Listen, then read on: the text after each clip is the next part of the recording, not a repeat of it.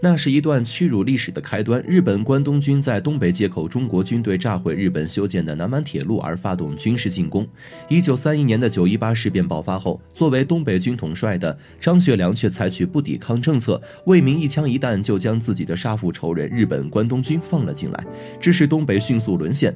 如今，我们伟大的祖国国家实力已经今非昔比，不仅经济总量超过了日本，军费也大大超过了日本。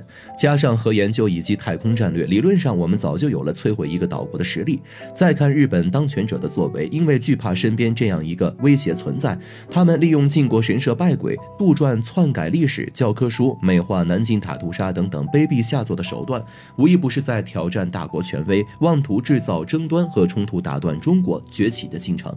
然而，这段屈辱的历史中，不得不说，蒋介石在其中发挥的作用的确不小。如果不是他攘外必先安内的政治主导思想，恐怕日本人也不至于入侵华夏大地，犹如无人之境。如何面对外敌已经打到家里边，老蒋呢却仍然坚持反攻，攘外必先安内呢？是每一个中国百姓都无法理解的事情。难道蒋介石有什么必须坚持的理由吗？坚持到可以不顾国家安危也要执行吗？众所周知，九一八事变标志着日本侵略者在我国领土上再一次尝到的甜头。此时，中华民族遇到了前所未有的挑战。经历过八国联军欺辱的中国人，怎么能够容忍外敌再一次进犯？明眼人都知道，此时最重要的就是赶紧把日军赶出去。可蒋介石却做出令所有人惊讶的决定，提出了所谓的“攘外必先安内”，不搞侵略者，却搞起内讧，将矛头直指共产党，甚至为了剿共，不惜动用所有的兵力围追堵截。为了让蒋介石可以回头抗日，中共中央几乎是想尽了一切办法，终于从张学良处找到了机会，通过对他进行劝说，这才有了后来的西安事变。蒋介石也迫于压力同意联共抗日。如果不是这样，恐怕今天的中国早就成了别人砧板上的鱼肉。一九三一年七月二十三日，正在积极剿共的蒋介石向全国发布了一篇名为《告全国同胞书》的文章。在文中，他反复提及“攘外安内，去腐防虫”，口口声声将共产党革命志士打成反动分子、民族罪人，是要彻底剿灭、完成国家统一，还将这个问题作为攘外之前必须要解决的重要问题。这是蒋介石第一次在公开场合提出他的这个想法。提出这一理念的时候，国民党内部中。反蒋势力呢，也在逐渐高涨，甚至组建了广州国民政府，专门对抗蒋介石为首的南京国民政府。面对这样戏剧性的尴尬场面，全中国老百姓都知道，此时的国民党正在分裂中。两个政府正代表两派势力，彼时以吴佩孚、阎锡山、冯玉祥为首进行公开反蒋，张学良身处蒋介石阵营，也成了被反的对象。随后，在粤系、桂系军阀的配合下，蒋介石政权受到威胁，加上正在崛起的中共势力，更是让处在权力顶点的蒋介石夜不能寐，食不知味。另一边，工农红军逐步壮大，蒋介石发动多次围剿战，均不能够得逞。一九三一年，工农红军粉碎了国民党部第二次围剿。同年九月，又成功粉碎对方第三次围剿战。这一年，除了发生这些事情以外，还爆发了震惊中外的中村事件以及万宝山事件，这都是九一八事变的伏笔。因此，不难看出，蒋介石在这个时候发言是有明显意图的。国内三方力量角逐下，他的这份告同胞书更像是一份意有所指的谴责书。其中，安内就是想要镇压反蒋势力，以及如星星之火正在燎原的红色政权。至于攘外，所有人都知道这个外。就是已经一只脚踏进我们家门的日本侵略者，只是这个时期，蒋介石只是提出了这样的想法，还没有将这句话当成使命一样让所有人奉行。直到淞沪抗战后，攘外安内才成了蒋介石的座右铭。只是对蒋介石来说，眼前的安危呢，并没有造成多大的困扰。要知道，广州国民政府不过是个空架子，他对蒋介石政权并没有起到决定性的打击作用，反倒是另一边和工农红军的几次对战，让老蒋意识到共产党武装力。量量的分量，一共五次围剿战，一次比一次阵容规模大不说，就连共产党内部，他们也是不惜重金威逼利诱，生生要从鸡蛋上钉出几个缝来。除去对工农红军的忌惮之外，此时的国民党内部还有不少的亲日分子，这些人自然是支持剿共，这样既可以获得日方好感，同时也能够趁机与他们对话。这些人自以为是曲线救国，殊不知自己已经成了最大的汉奸，就像汪精卫一样，他以为给中国和日本架了一座桥，可对日本来说。说这是侵略中国的捷径。对中国来说，这就是架在脖子上的一把刀。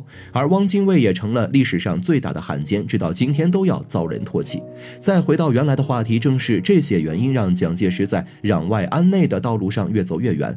虽然打定主意要先安内，可蒋介石也必须要从实际情况出发，看看自己是否具备安内的条件。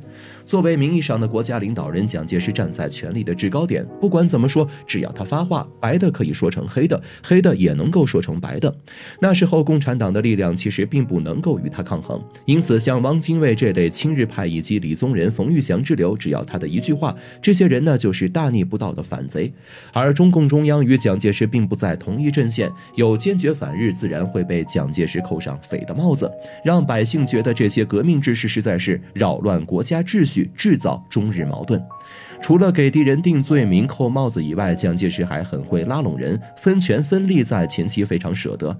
就拿张学良来说，为了让他可以支持自己，中原大战期间，蒋介石让张少帅当上了全国三军副总司令，从此张学良对他那是俯首帖耳，没有不从的。另一边，一直以来在政治中混得如鱼得水的江浙财团，遇到蒋介石之后，不但成了老蒋的钱包，最后呢还被他揉圆捏扁，任他拿捏。堂堂一个财团把持中国最大的银行。多年盘踞最富饶的城市，却成了蒋介石手中登顶的利器。一手钱袋子，一手枪杆子。蒋介石在中原大战中大获全胜，而在外交上有夫人宋美龄在旁加持，蒋介石又摇身一变成了民族利益的代言人。在媒体的美化下，他积累到了最难得到的民众支持以及对其政策上的认同。加上之前孙中山先生留下来的三民主义旗帜，以及蒋介石自称总理继承人的头衔，钱、权、威望三样趁手的武器。通通归他所有。面对这样的蒋介石，想要让他放弃安内，先去攘外，恐怕要费好些功夫了。对老蒋来说，在日本留学多年，没人比他更了解这个弹丸之国了。在他看来，日军不好惹，日本侵略者不好惹。虽然他有一个国民政府最高领导人的名号，但国民党内部派系林立是亘古遗留的问题。